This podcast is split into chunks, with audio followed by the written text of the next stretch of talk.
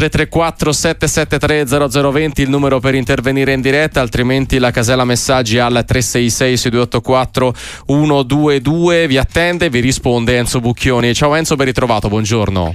Buongiorno, buon sabato, ben ritrovati voi. Ciao, ciao Stefano. Partiamo con due ascoltatori da Genova con Simone. Benvenuto, ciao. Ciao, eh, grazie per avermi richiamato. Eh, niente, volevo solo fare una domanda per eh, curiosità mia. Uh-huh. Lazio-Bayern. Eh, la Lazio ha fatto una grande partita. Secondo me eh, il Bayern diciamo che sulla, sul gioco, sulle occasioni, sulle possibilità di passare in vantaggio e tutto ha fatto lei la partita. La Lazio è stata brava, tra virgolette, ad aspettare il momento e poi ha fatto gol su rigore. La Lazio ha fatto una grande partita, secondo me mh, mm, è un po' esagerato. È, è, andata, è andata, abbastanza bene, eh, diciamo così. Poi 1-0 c'è il ritorno e tutto quanto, però dire la Lazio ha fatto una grande partita secondo me è esagerato. Ok, Gra- grazie Simone. Sentiamo anche Paolo dalla provincia di Livorno, ma è venuto anche a te, buongiorno. Ciao, buongiorno e come sempre rinnovo sempre i complimenti. Grazie. Due curiosità velocissime per non rubare tempo agli altri ascoltatori. Uh-huh. La prima, eh, volevo sapere insomma cosa ne pensava della Champion il signor Bucchioni, altro che secondo me di Champion non c'è quasi più niente, perché vi ascoltavo anche una mezz'oretta fa, se si pensa che il Bologna possa arrivare in Champions League, secondo me insomma la Coppa Campione sa che sono un po' vintage avendo 50 anni però secondo me la Coppa Campione dovrebbe essere per le squadre più forti e non ormai per tra pochino anche non lo so nemmeno io chi ci arriva in Champions League. Okay. e la seconda che è la mia curiosità dato che siamo concittadini anziché amici cosa ne pensavate di Guido Pagliuca? Perché sarà che siamo amici però secondo me è veramente uno dei più bravi e con la Juve Stadia sta facendo veramente quasi un capolavoro. Niente di ascolto per radio. Ciao Paolo allora così anche contestualizziamo per chi segue magari meno la Serie C girone C, Bravo, perché grazie. Juve Stabia non può che essere lì. 55 punti in 26 giornate, primo posto eh, con 6 punti di vantaggio sul Picerno che è secondo. Mancano eh, 12 giornate, per cui ancora è lunga, però comunque primo posto ne ha perse solo una su 26. Il rollino di marcia è assolutamente di quelli ottimi finora. Bene, grazie. Eh, ricapitolando, cominciamo da Simone, ripartiamo da Simone. Vai. La Lazio eh, non ha Genoa. fatto una grande partita, un po' la sintesi. Ma eh, in assoluto eh, dipende, i parametri sono sempre Cosa, cosa, vuol dire fare una grande partita? Secondo me sì, perché vuol dire eh, che la Lazio ha giocato da Lazio, cioè nel senso che Sarri sta predicando un certo tipo di calcio, eh, che ha dei meccanismi, che ha dal punto di vista mentale delle situazioni, ora non stiamo a descrivere come gioca la Lazio, però per la partita dell'altra sera, per quello che, che è la cultura della Lazio, il livello tecnico della Lazio, ha fatto una partita eh, grande partita, possiamo dire quando diciamo la partita perfetta in quello che è stato preparato, in quello che è stato...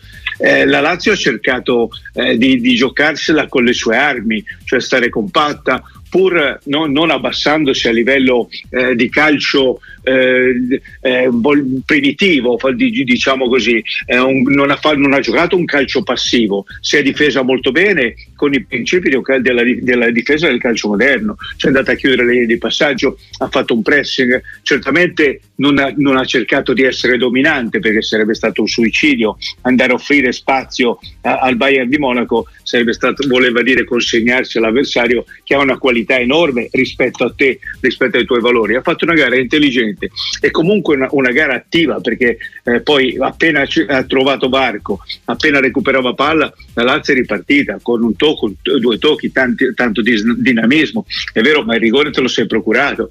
Quindi secondo me eh, se la Lazio giocasse con, sempre con questa convinzione, con questa concentrazione in campionato, il, il, tema è un altro, secondo me Simone, perché la Lazio ha fatto una grande partita l'altra sera.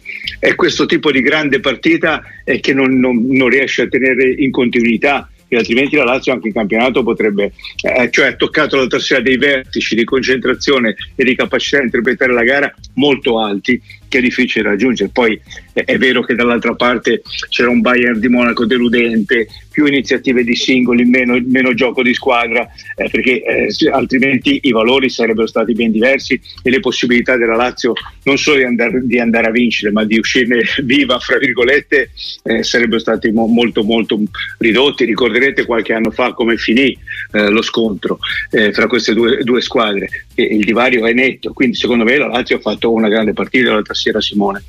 Eh, vediamo il ritorno sarà un'altra storia, questo è ovvio. Non, non, forse anche perché è tra tre settimane. Partita, sì, è quello il, il problema per la Lazio, che non è settimana prossima. Fosse stato esatto, settimana prossima, sicuramente il Bayern eh, crescerà. Eh, ecco, questo volevi dirmi. Eh, pur, dirci, pur, purtroppo sì, spero di no. Ecco, mettiamola così. sì, scusate. E per poi riguarda la Champions, la Champions troppo ampia in buona sostanza, un po' il senso Ma... del discorso è quello.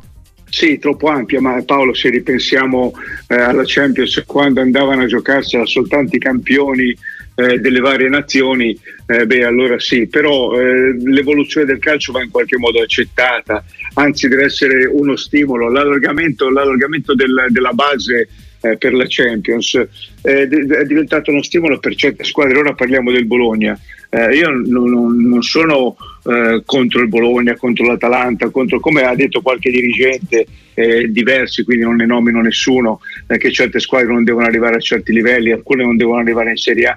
Ma allora lo sport cos'è? Eh, lo sport è cercare di superarsi, andare oltre i propri limiti. Eh, sarebbe banale giocare sempre con le solite. Il Bologna ha una grande realtà che dimostra alle altre società medio medie che se fai buon, bene calcio, eh, se fai una programmazione, eh, se eh, fai tanti se, se, se e poi arrivare dove eh, non, è, non, è, il tuo posto quello, però ci arrivi il Bologna, ci arriva per cosa? Per meriti, grandi meriti, eh, a cominciare da quello di aver scelto un allenatore eh, che ha visione, che ha futuro, come abbiamo parlato negli anni le tre, le tre Champions dell'Atalanta, io credo che poi alla fine l'Atalanta abbia esaltato anche il nostro calcio, perché è arrivata a un passo dalle semifinali, eh, quell'Atalanta lì. Quindi io credo che nello sport possa essere un valore quando un piccolo eh, arriva a competere con, con, le grandi. E in questo calcio moderno allargare la base è stato inevitabile. Quando volevi fare il business con le solite 20, diciamo così, il business non, non, lo, non l'avresti fatto così, non avresti allargato la tua base. Ora devi fare un procedimento contrario, secondo me. Cioè, avendo allargato la base, l'utenza, eh, il business c'è, allora avrebbe senso non una Champions tornare ai, ai, quella, quella, quella famosa Superlega secondo me avrebbe un senso perché lì avresti alla massima potenza lo spettacolo che hai cercato e in questi, in questi, anni hai favorito. Ma questo è un tema ancora più vasto che ne abbiamo parlato tante volte. Vediamo come andrà a finire. Il dibattito è in corso. Sentiamo adesso dal New Jersey Roberto, benvenuto.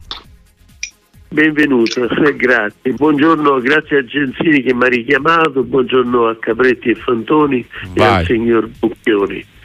E, ehm, quando ho sentito che ci sarebbe stato lei, signor Bucchioni, ho voluto chiamare perché apprezzo sempre la sua coerenza negli argomenti.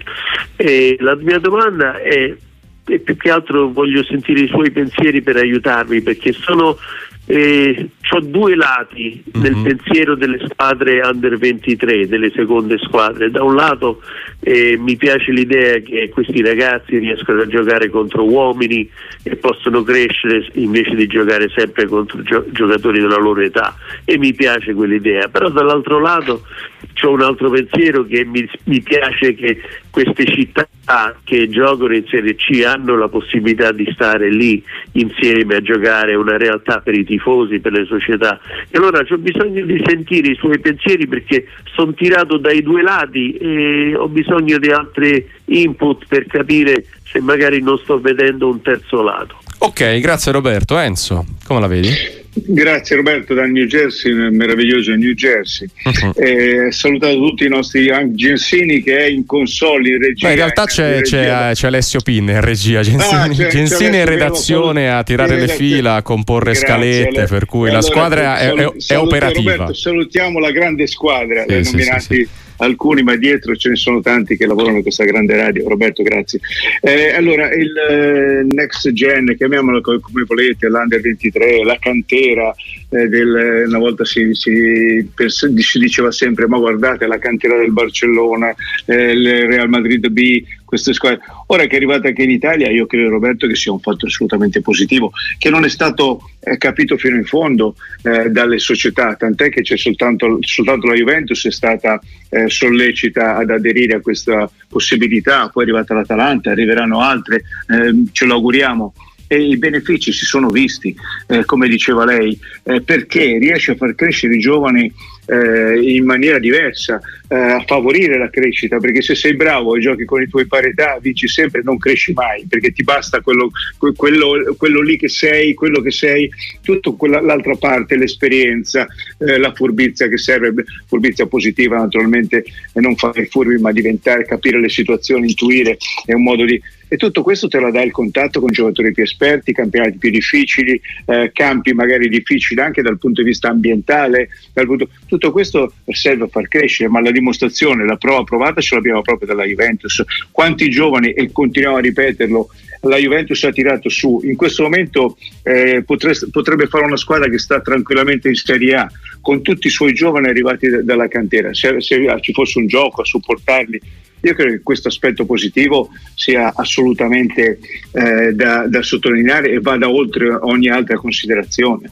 Eh, altrimenti eh, quando parliamo di settori giovanili e poi è giusto partire dai ragazzini, dai bambini, andare a, a creare una scuola, eh, avere una continuità anche dal punto di vista eh, dell'idea, del senso di appartenenza, tutto quello che, che sappiamo. Poi però eh, questi giocatori devono essere un valore e se il valore non arriva, hai buttato via eh, tutti i tuoi investimenti, non hanno un fine, non hanno uno sbocco. Ecco, questo secondo me è la cosa che, che serve soprattutto a dare eh, una continuità un lavoro che fai e riuscire a portare poi in prima squadra i giocatori che hai formato negli anni.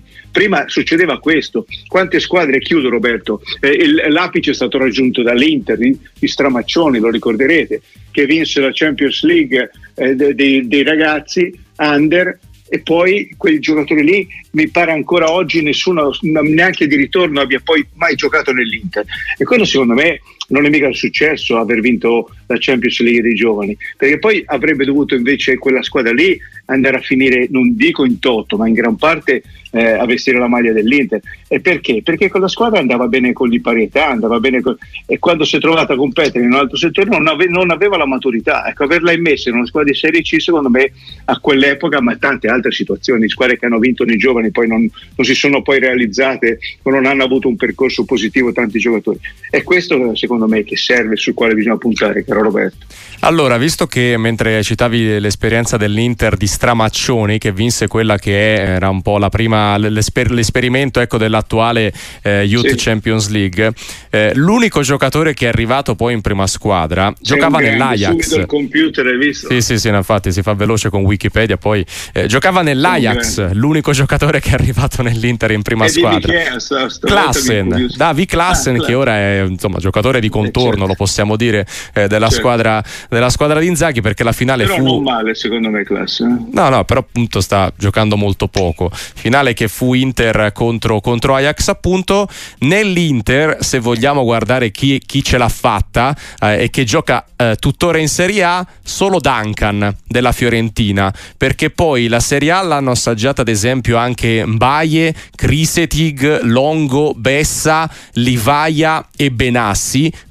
però l'unico che tuttora gioca in Serie A è Duncan. Tutti gli altri sono un po' persi non, nelle, nelle non varie so serie però minori. se ha debuttato mai nell'Inter. Eh, qualche presenza la fece. Sì, forse sì, poi lo, lo mandarono al Sassuolo. Mm, sì. Ma anche come lo stesso Benassi qualcosina giocò, però poca roba, ecco. Alla fine mm. nessuno di questi ha mai fatto il salto che dicevi che Gli avrebbe fatto bene la Serie C, diciamo così. Eh sì, eh sì invece che giocare, eh, che giocare in, nel campionato eh, primavera. Sentiamoci anche Luca da Pistoia in diretta su Sportiva. Eccoci, scusa per l'attesa.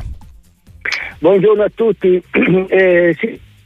Io sono un tifoso juventino e mi trovo perfettamente d'accordo con quello che ha detto il dottor Bucchioni eh, ora, eh, due minuti fa. Eh, tanto è vero che io, la mia domanda poi sta in questo, ma siamo sicuri che mh, ammesso che Allegri rimanga un altro anno perché ha un contratto che lo lega eccetera eccetera ma tenere un allenatore di questo genere per poi cambiarlo dopo con tutti questi giova, gioca, giovani giocatori che ha senza un gioco di squadra ma siamo sicuri che non sia meglio pagargli un anno di contratto, visto che lui non, non andrà mai via, ovviamente rispetterà il contratto, eh, invece di stare a fare una campagna ora per Allegri e poi, e poi l'anno successivo magari per un altro allenatore. Cioè, con tutti questi giovani il rischio, voglio dire io, non è quello di dar via dei giocatori bravi che possono servire ad un altro allenatore e quindi deve spendere quest'anno per certi giocatori per Allegri e l'anno prossimo per il nuovo allenatore. Cioè, a me sembra che probabilmente a livello di città questa dovrebbe essere una cosa, una riflessione che dovrebbe essere quantomeno presa in considerazione, perché forse sarà meglio spendere 8 milioni ora che non buttarne via 25 poi dopo. Ok, chiaro il tuo Gra- punto di vista Luca, ciao Enzo.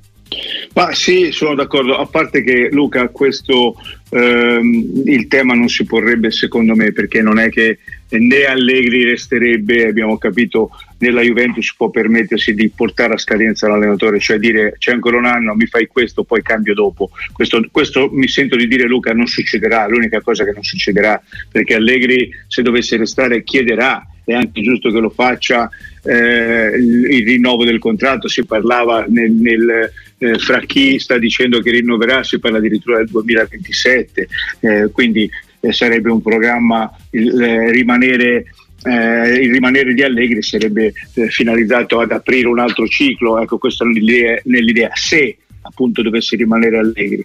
E il tema è dobbiamo andare avanti con Allegri e rinnovare oppure cambiare decisamente rotta. Eh, Luca, io mi sono espresso, ma non per Allegri. Eh, il, il, il, eh, Allegri è un grande allenatore, su questo dobbiamo essere tutti d'accordo perché basta guardare eh, e rileggersi la sua storia. È un grande allenatore per certi tipi di, di situazioni, per certi tipi di squadre, per certe idee di calcio. Allora, le, la Juventus farebbe non bene, benissimo a tenersi Allegri se potesse fare un mercato in estate eh, teso a portare 4-5 campioni, eh, ma neanche campionissimi, ma giocatori pronti, cioè quelli che, ha, che, ama Allegri, ecco allora lo, lo può fare sta Juve? Mi pare di no, mi pare che siano usciti anche dei conti ieri eh, con un, un pesante disavanzo che va ad aggiungersi a una situazione economica già eh, pesantissima che abbiamo raccontato in tutti questi anni. Allora, se la Juve non può comprare eh, dei campioni per mettere in mano ad Allegri, che, che sicuramente eh, potrebbe raggiungere dei risultati come ha dimostrato nel passato, non lo può fare. Allora perché questa miniera d'oro che hai? Ma, ma, io ho citato dei giocatori che sono al Frosinone, ci mettiamo anche Eisen, Eisen come cavolo si chiama, Della Roma, certo. perché lo sento pronunciare pronunciare da tutti in maniera diversa. Eh, lì faremo come Varstelli e poi dice come ti chiami? Io lo chiamo Wisen, è così come ecco, si scrive. Allora, questo è il terzo. Allora, esatto. Eh, allora dicevo è che sta dimostrando di poter stare a certi livelli. La Juventus non giocava mai, ma ci mettiamo Sule, ci mettiamo il Junior, ci mettiamo il Diz, ma ci mettiamo anche Vlaovic. Dal 2000 in poi la Juve avrebbe secondo me una grande squadra però eh, i giovani eh, che non sono pronti eh, ad essere eh, dominanti come personalità hanno ancora bisogno di crescere. Cosa, cosa, avrebbero bisogno? Di un gioco nel quale esaltarsi, nel quale essere giovani e quindi sviluppare tutte le loro energie eh, e allora lì è, è, è, la discussione che va fatta all'interno della società. Se è così, se vogliono puntare su questa miniera che hanno creato loro, sono stati bravissimi in questi anni a credere eh, nei giovani. Arriva, arrivano in prima squadra, che fai ora? Li ridai in prestito ancora come hai fatto con il Frosinone che hanno dimostrato che in Serie A possono giocare e giocare molto bene? E soprattutto Sule non a caso era, era stato convocato alla eh nazionale sì. argentina ancora prima che, che, era in primavera alla Juventus la nazionale argentina l'ha convocato la Juve non giocava mai quindi queste sono contraddizioni eh, che deve risolvere la società. Eh, detto questo, se fossi un dirigente, ma senza nulla togliere Allegri, nessuno ce l'ha con Allegri, mi vado a prendere De Zerbi, tanto non torna in Italia, l'abbiamo capito, ma un, un allenatore di quella tipologia lì, un Tiago Botta, no? se si vuole andare alla Juve, eh, che, che dà un gioco, che dà una personalità, che fa crescere i giovani aiutandoli appunto con uno spartito che loro devono suonare. Questi sono tutti i talenti, gli devi dare la musica da suonare, dategli la musica vedrete cosa otterrete. Luca, questo è il tema. Con Enzo Bucchioni ripartiamo con le telefonate in diretta da Napoli e da Romeo. Benvenuto e buongiorno.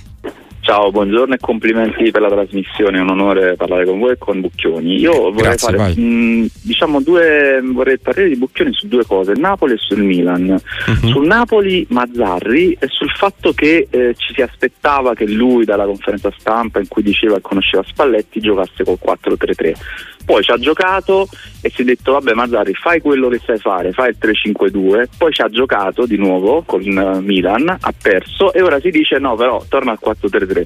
Io penso ci sia un po' di atteggiamento ondivago anche da, da parte di noi che siamo qui in città e che vorremmo da Mazzarri un successo subito. Invece sul Milan una cosa molto semplice, dall'hitmap della partita con Run si è visto che praticamente la, la squadra gioca una sorta di modulo a U cioè in pratica i passaggi passano intorno al centro del campo e infatti quello che diciamo si dice è che il Milan gioca 5-0-5 senza centrocampo.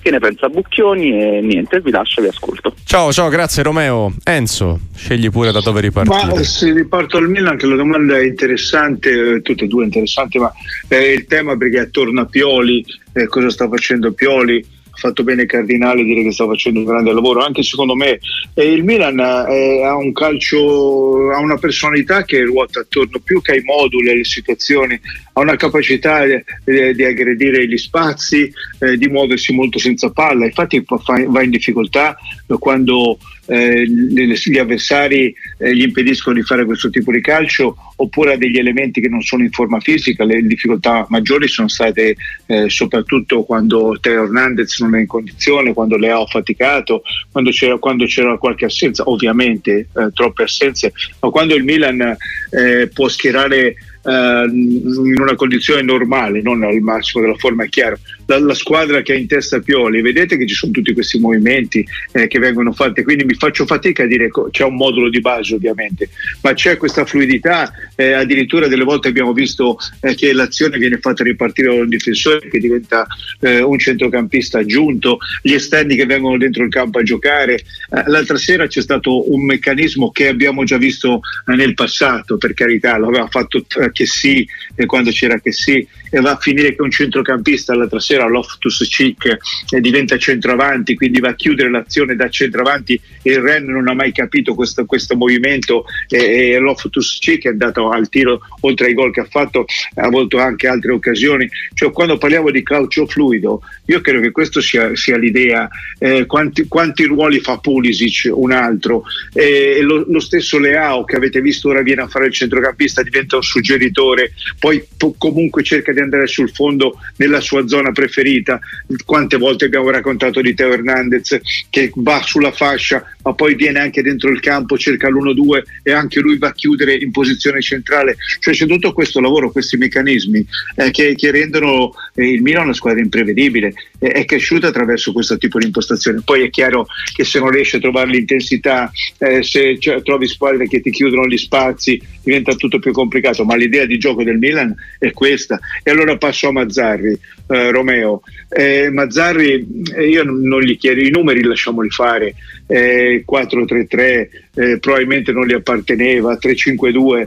Eh, l'importante è che le squadre devono avere un'idea, che tipo di calcio voglio fare, voglio essere passivo, voglio essere dominante, gioco. Poi eh, il, il 4-3-3 o il 3-5-2, secondo la mia ottica, è, è, è un saper giocare in, in, entrambi i modi, è un valore, diventa un valore. Eh, le grandi squadre sono assolutamente capaci, come il Napoli dell'anno scorso, eh, di essere dominanti, gioco come voglio io, perché ho una forza e ho raggiunto una maturità e, e questo mio meccanismo ti deve, eh, voglio dire, impedire di giocare, la partita la faccio io e se riesce a essere dominante, come dicevo, allora il modulo è quello lì e te lo consegno. Quando sei una squadra che non ha quella forza straordinaria di quel Napoli lì, è anche giusto adattarsi all'avversario, è anche giusto capire anche all'interno delle partite stesse eh, se è meglio passare dalla difesa a 3, c'è chi gioca a 3 e mezzo con l'esterno, sono tutti i meccanismi che cosa ti dicono? Che è una squadra che è cresciuta, è una squadra matura e sa interpretare meglio le situazioni pur nelle difficoltà. Quindi non mi meraviglio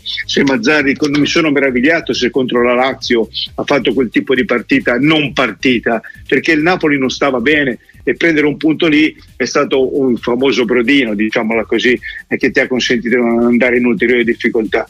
Poi ci sono, se affronti delle squadre che sai che ti lasciano giocare, e allora magari il 4-3-3 eh, è un modulo che il Napoli sente meglio, ha delle qualità per farlo. Ecco, Mazzari sta facendo questo eh, pur con le difficoltà che ha trovato l'assenza di alcuni giocatori.